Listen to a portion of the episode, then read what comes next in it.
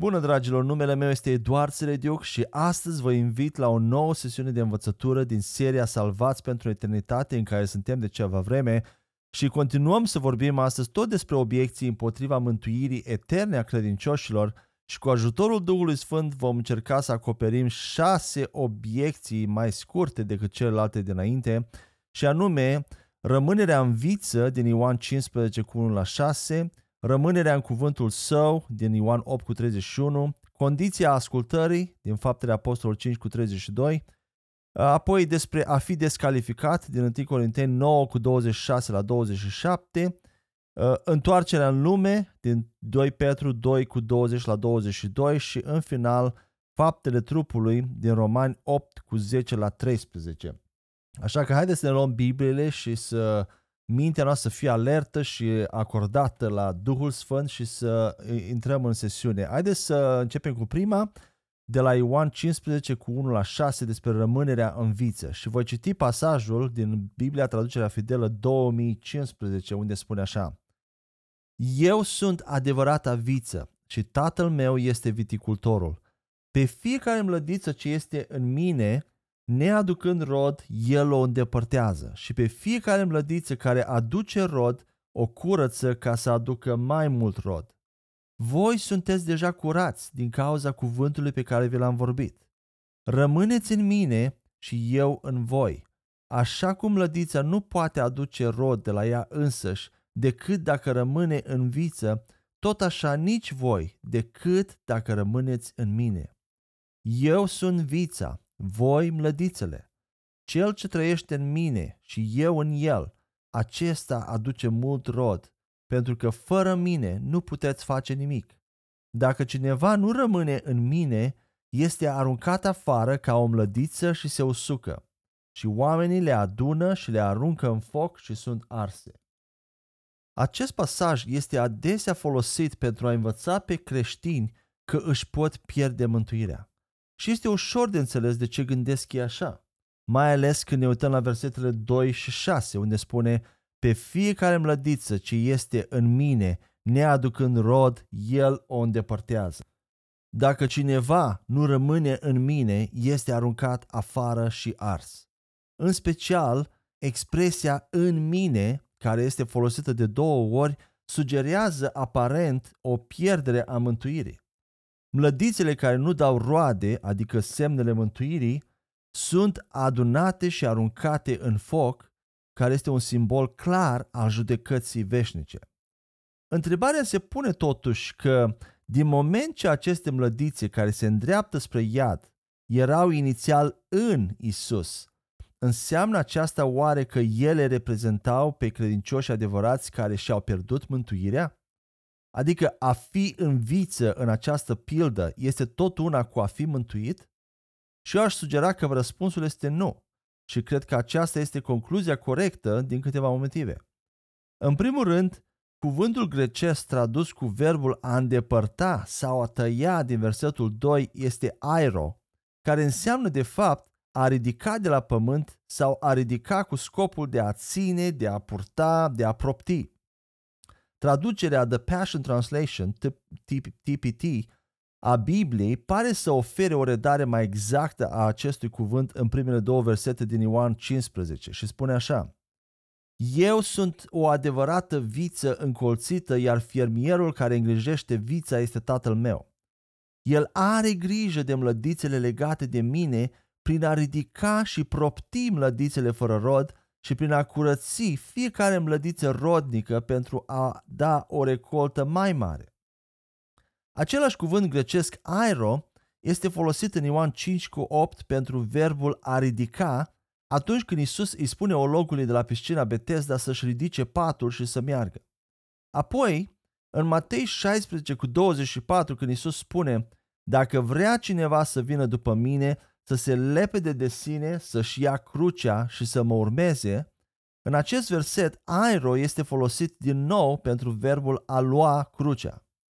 De fapt, orice altă utilizare a acestui cuvânt grecesc aero din Noul Testament este tradusă cu a înălța sau a ridica, cu excepția unui singur loc, aici la Ioan 15 cu 2, unde este interpretat ca a tăia sau a înlătura.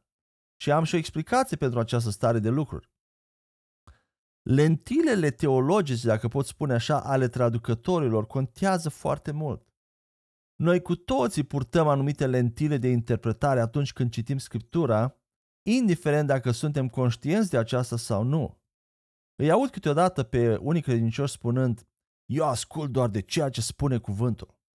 Când de fapt ei ascultă de ceea ce cred ei că spune cuvântul, de cele mai multe ori. Și ceea ce zic ei că spune cuvântul este filtrat prin ochelarii pe care îi folosesc.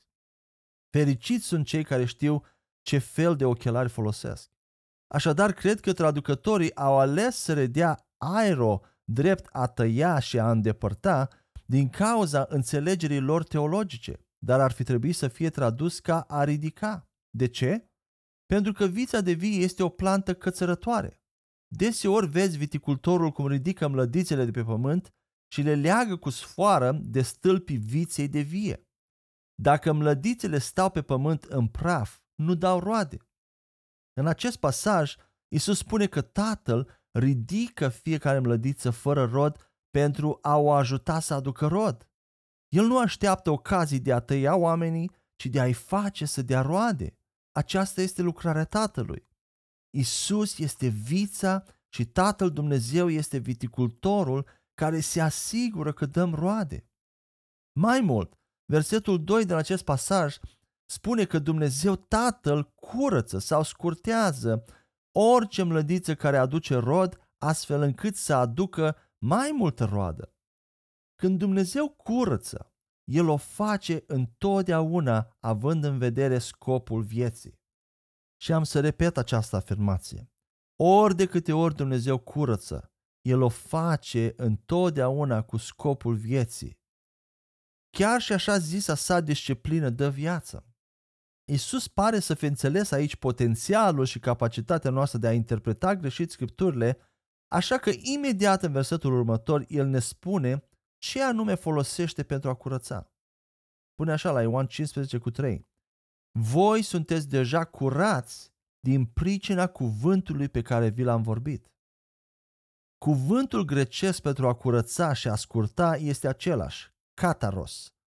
Instrumentul pe care Dumnezeu îl folosește pentru a ne curăța este cuvântul său și nu un cancer sau un accident de mașină în care îți pierzi unul din membrele trupului, schimbându-ți astfel viața pentru totdeauna în rău. Dar așa cred mulți creștini, că Dumnezeu curăță prin tot felul de accidente, prin tot felul de lucruri rele, boli. Mai mult decât atât, praful vorbește despre mentalitatea șarpelui din grădina Eden. În grădina Edenului Dumnezeu a blestemat șarpele spunând, de acum încolo praful va fi hrana ta. Ori de câte ori mlădița este în praf, nu dă roade. Ori de câte ori ne hrănim cu ceea ce se hrănește și șarpele, când hrana șarpelui devine atmosfera vieții noastre, și anume o, o atmosferă firească, nu un spirit, nu dăm roade. Dacă continuăm să ne hrănim cu minciunile dușmanului, nu vom da roade. De aceea Dumnezeu ne înalță și ne curăță prin cuvântul său ca să aducem roadă. Faptul că un cuplu are un certificat legal de căsătorie nu înseamnă neapărat că au o căsătorie grozavă. Certificatul validează uniunea, dar viața în uniune este pur relațională. Un certificat nu dă naștere copiilor. Nu uniunea juridică aduce roade, ci uniunea intimă, relațională. La fel, în umblarea noastră cu Hristos, uniunea noastră intimă, relațională cu El este cea care aduce roade și viață. Al doilea motiv pentru care cred că Ioan 15 nu este un pasaj despre posibilitatea credincioșilor de a-și pierde mântuirea este acela că metaforele sunt menite să meargă doar până la un punct. Isus vorbește aici printr-o pildă. El folosește o ilustrație pentru a evidenția o idee. Ca, și ca în orice imagine sau pildă, ea poate fi dusă la extremă. În înțelepciunea sa, Isus folosește o imagine de zi cu zi și aceasta în special pentru oamenii estului din vechime, pentru a transmite un punct spiritual, adică rodirea și creșterea noastră spirituală continuă aici pe pământ. Imaginea viței de vie, a mlădițelor și a grădinăritului era o referință pe care omul de rând o putea înțelege. Și scopul principal al textului din Ioan 15 este de a dovedi că Isus este sursa întregii vieți spirituale. Și acest lucru este clar, deoarece concluzia este că a aduce roade vine doar prin a sta în Isus. Așa cum o mlădiță despărțită de viță se va ofili și va muri, tot așa vor fi și oamenii care sunt despărțiți de Hristos. În acest context al rodirii, despărțirea de viță sau de Hristos, precum și ofilirea sau moartea, nu se referă la a fi fără Dumnezeu și nemântuiți, ci la a avea dezactivate în viața noastră anumite părți din întregul corp al adevărului de plin revelat în Scriptură cu privire la ce a realizat Hristos pentru noi, ce ni se cuvine, cine suntem cu adevărat în Hristos și cum ar trebui să arate viața noastră. Noi nu trăim mereu în întregul adevăr pe care Isus l-a revelat în cuvântul său. Adică avem anumite părți dezactivate și aceasta poate fi din lipsă de cunoștință, revelație și înțelegere datorită învățăturilor greșite sau din eșuarea în a menține credința proaspătă și puternică mereu în domeniile în care am fost luminați. Noi fluctuăm în nivelul nostru de credință, chiar și în domeniile în care avem adevărul. Biblia spune la Ioan 8 cu 32 că vom cunoaște adevărul și adevărul ne va face liberi. Există un adevăr așadar despre sfințire, despre vindecare, despre binecuvântare financiară, despre umblarea prin Duhul Sfânt, etc. Și putem să ne sfințim fie prin credința în harul pus la dispoziție de Hristos sau prin eforturi proprii. Putem să trăim fie în vindecare și sănătate trupească prin credința în ceea ce Isus a câștigat la cruce sau în frică și suferință trupească. Putem să avem o viață prosperă și binecuvântată prin credință sau una dominată de sărăcie și lipsă sau una în care încercăm să prosperăm numai prin eforturi proprii, să dăm din coate, să, ne, să ajungem bogați. Putem lua orice decizie de viață lăsându-ne fie călăuziți de Duhul Sfânt sau bazându-ne doar pe înțelepciunea noastră omenească. Vedeți, în orice domeniu de viață în care nu trăim prin credința în adevărul spiritual despre noi, acolo intervine despărțirea de viță și rodirea parțială sau încetarea temporară a rodirii, dar nu separarea irreversibilă de Dumnezeu. Poate că rezumatul învățăturii lui Sus este versetul 5, unde spune așa Eu sunt vița, voi sunteți mlădițele. Cel ce rămâne în mine și eu în el aduce multă roadă, căci despărțiți de mine nu puteți face nimic. A rămâne în El înseamnă a fi conștient și a-ți pune credința în mod continuu în El, în cuvântul pe care El l-a spus. O pildă, așadar, nu este menită ca fiecare detaliu să corespundă unei oarecare realități spirituale. Ea are mai degrabă scopul de a ilustra un singur punct central. Faptul că mlădițele erau deja în Isus de la început nu este punctul principal, așa că nu este bine să construim o doctrină bazată pe un punct secundar sau pe o metaforă limitată. În al treilea rând, mlădițele nu au necesitat mai întâi atașare. Adică în această pilă nu vedem că mlădițele erau toate la pământ și au fost la un moment dat atașate întâi în viță. Dacă cineva ia expresia în mine în mod literal pentru a se referi la o persoană care este deja mântuită, aceasta creează o altă problemă cu metafora. Cum s-au atașat mlădițele în Isus la început? Dacă mlădițele reprezintă oameni și atașamentul față de viță simbolizează mântuirea, atunci mlădițele ar trebui să fie mai întâi separate de viță la începutul metaforei sau parabolei, deoarece toată lumea este născută separat de Hristos și trebuie să-și pună, să pună credința în El înainte de mântuire. Permiteți-mi să vă dau un exemplu pentru a clarifica. Imaginați-vă că Ionuț are 25 de ani când crede în Isus ca mântuitor al său. Folosind imagistica lui Isus, Ionuț a fost o mlădiță moartă și uscată timp de 25 de ani înainte de a se conecta la viță. Însă pilda lui Isus trece complet cu vederea peste orice mlădițe care trebuie atașate mai întâi.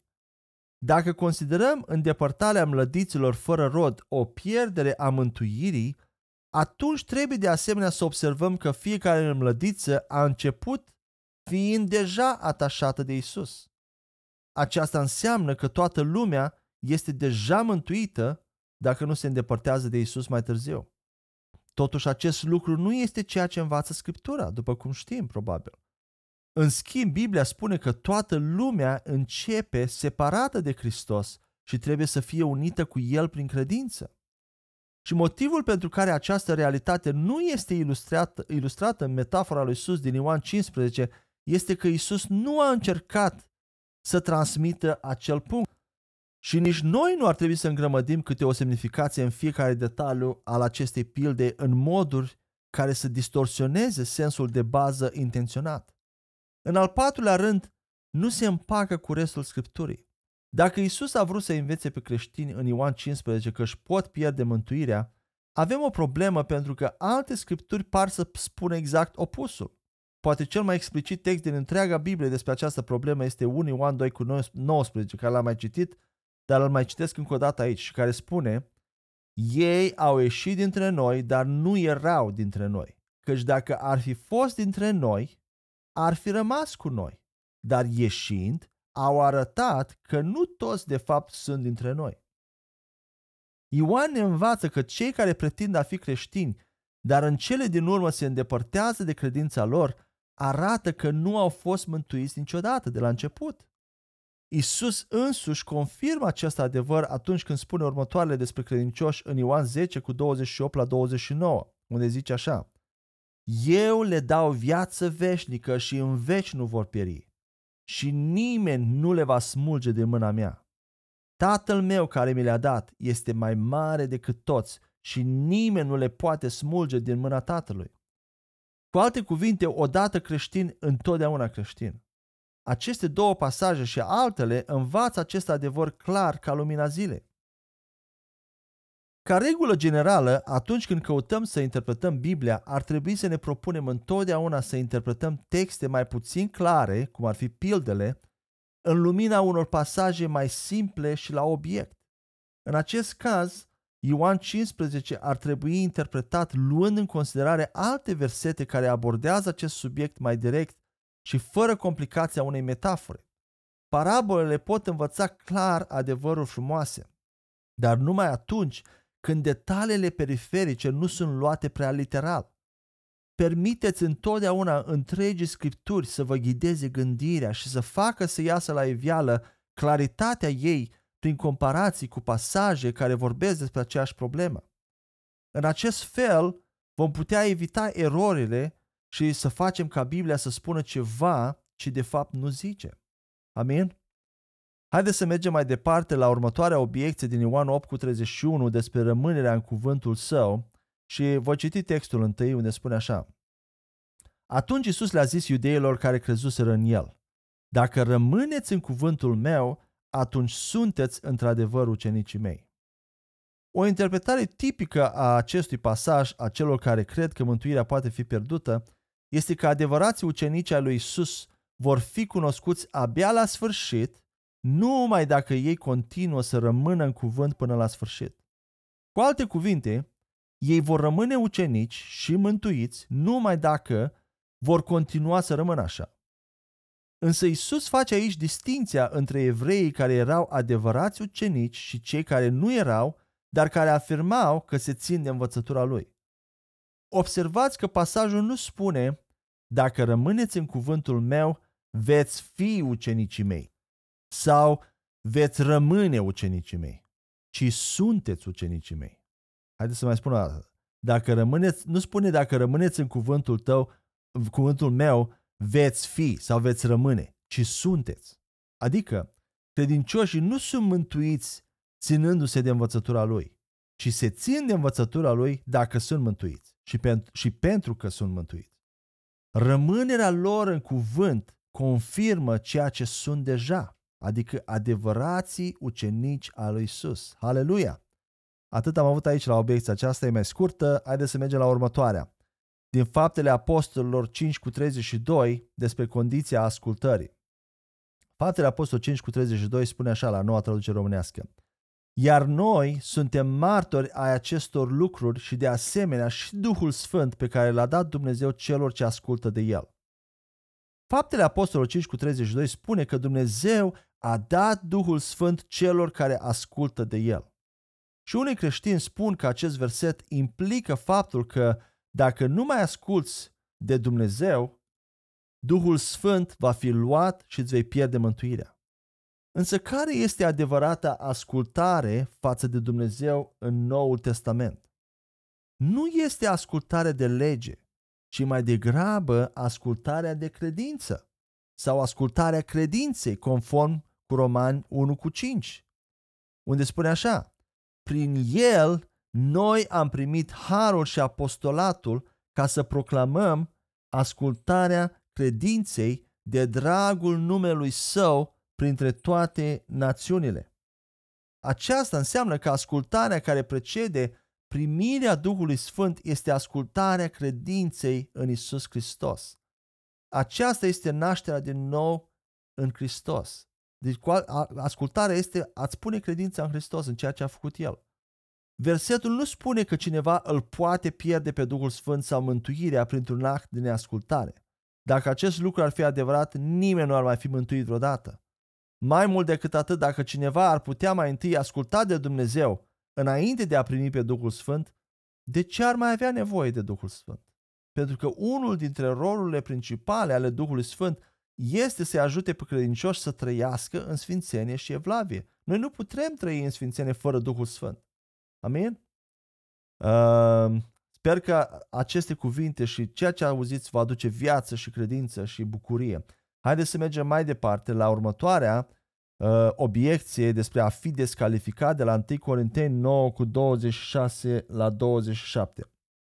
Spune așa, prin urmare, eu alerg, spune Pavel, dar nu la întâmplare și lovesc cu pumnii, dar nu ca unul care lovește în vânt, ci mă lupt cu trupul meu și îl țin sub stăpânire, ca nu cumva, după ce am predicat altora, eu însumi să fiu descalificat. Din nou, acest pasaj, în acest pasaj, mulți creștini interpretează potențialul lui Pavel de a deveni descalificat ca o posibilitate de a-și pierde mântuirea prin lipsa de disciplină.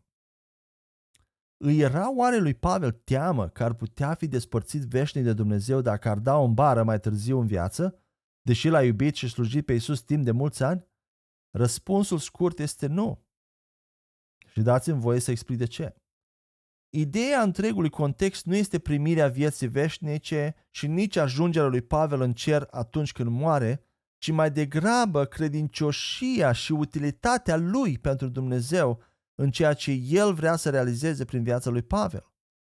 Este acea bucurie de a-L auzi pe Isus spunând, bravo slujitor bun și credincios, așa cum vedem la Matei 20, 25 cu 21 și 23. Premiul nu este viața veșnică, pentru că viața veșnică este un dar gratuit al lui Dumnezeu. Premiul sau coroana reprezintă semnificație sau proeminență în împărăția lui Dumnezeu. Binecuvântare în viața și slujirea lui și laude de la Dumnezeu când Pavel va sta înaintea lui după o viață bine trăită în slujirea lui. Pavel nu este preocupat de pierderea vieții veșnice, ci de a nu fi descalificat pentru slujire, deoarece dorește să-și continue lucrarea și să alege într-un mod care este plăcut și ororabil lui Dumnezeu, el aleargă cu grijă și perseverență. Acest lucru este valabil și pentru viața ta. A fi descalificat nu înseamnă să-ți pierzi viața veșnică, ci să-ți pierzi slujirea sau oportunitatea de a-i sluji lui Dumnezeu în această viață. Acestea sunt lucrurile pe care Pavel le-ar putea pierde și pe care oricare dintre noi le-am putea pierde de asemenea dacă nu reușim să ne menținem trupul în disciplină și autocontrol. Amin? Foarte mulți credin- credincioși, creștini, lideri în trupul Hristos s-au descalificat și și-au pierdut mărturia prin faptul că, prin, uh, prin păcate imorale, prin faptul că nu și-au ținut trupul în autocontrol, și asta nu, nu înseamnă că și-au pierdut mântuirea. Ei vor fi mântuiți, dar aici pe pământ nu mai au aceeași eficiență, nu mai au aceeași încredere, nu mai au aceeași greutate, dacă vreți, spirituală. Amin? Următoarea obiecție despre întoarcerea în lume vine la 2 Petru 2 cu 20 și 22, unde spune așa. Într-adevăr, dacă după ce au scăpat de murdăriile lumii prin cunoașterea Domnului nostru și Mântuitorului Isus Hristos, aceștia se încurcă din nou în ele și sunt învinși, starea lor din urmă devine mai rea decât cea din tâi.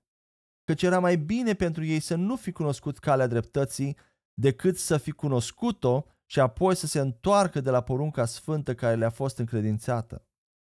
Ceea ce li s-a întâmplat lor arată că este adevărat proverbul care spune câinele se întoarce la voma lui și scroafa după ce este spălată se tăvălește în noroi.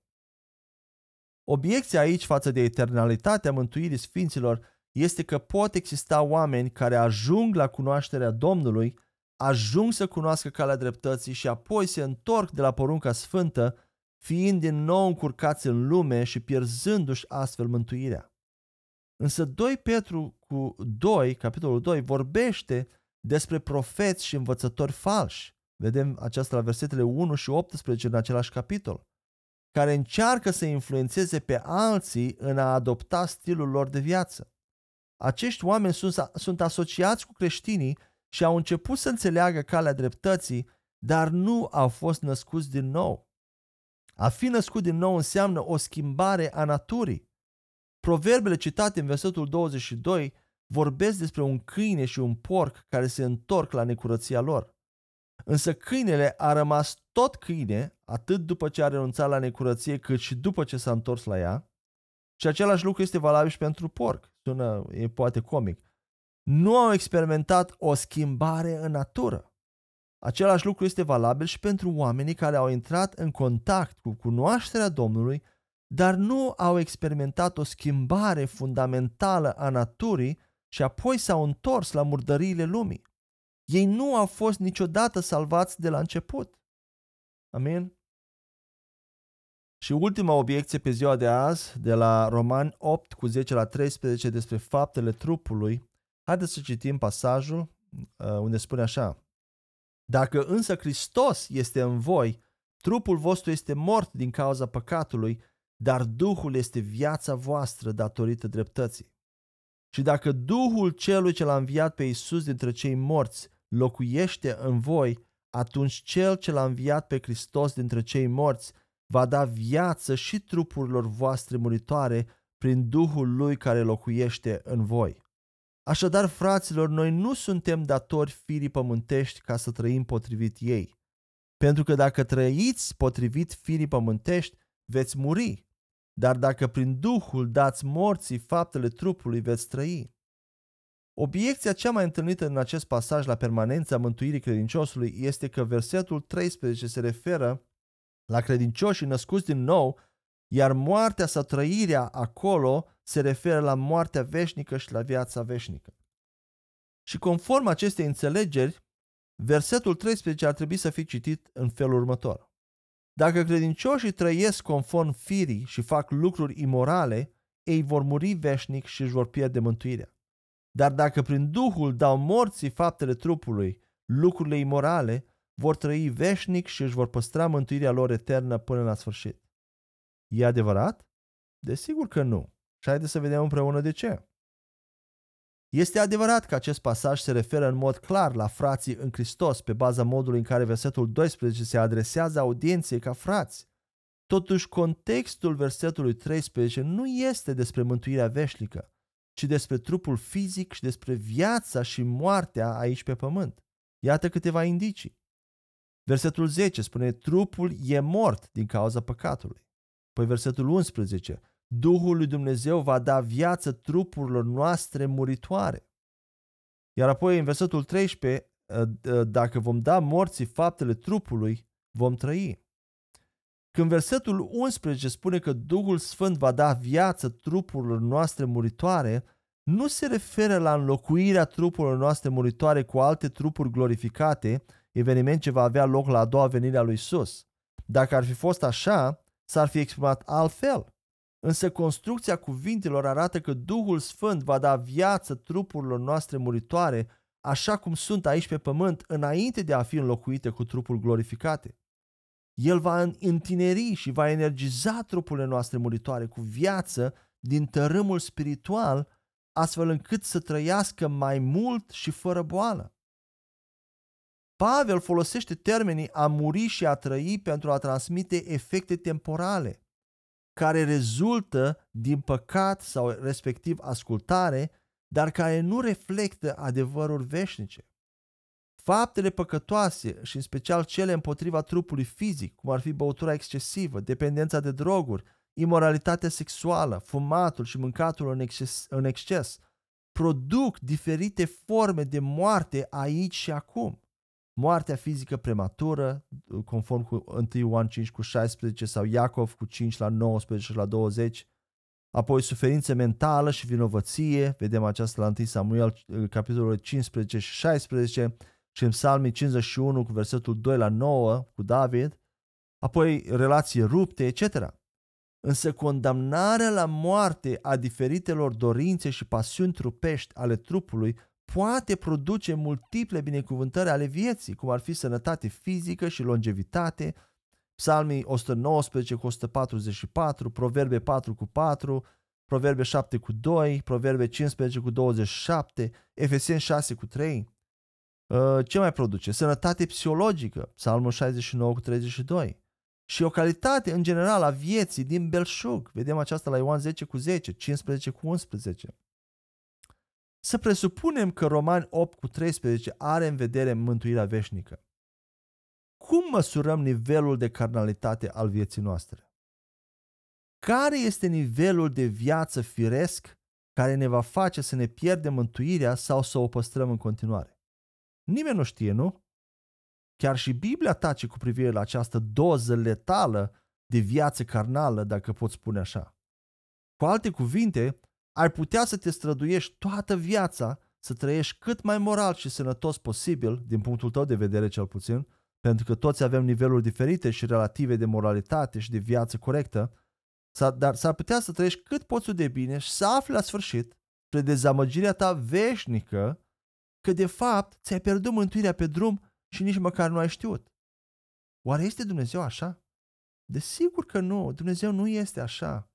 El ar fi mult mai clar în privința unei astfel de chestiuni de condamnare veșnică și de viață veșnică. El este de partea noastră, El ne vrea binele, El vrea să reușim, nu să ne, ne destabilizeze pe cale sau să ne facem să ne înșele, să ne păcălească, să, să nu ajungem acolo. Amin? Cam atât am avut pentru ziua de astăzi. Sper din nou că această sesiune a fost o binecuvântare pentru, pentru dumneavoastră și până ne auzim data viitoare, fie ca Duhul Sfânt să vă umple de pacea și bucuria Lui. Amin.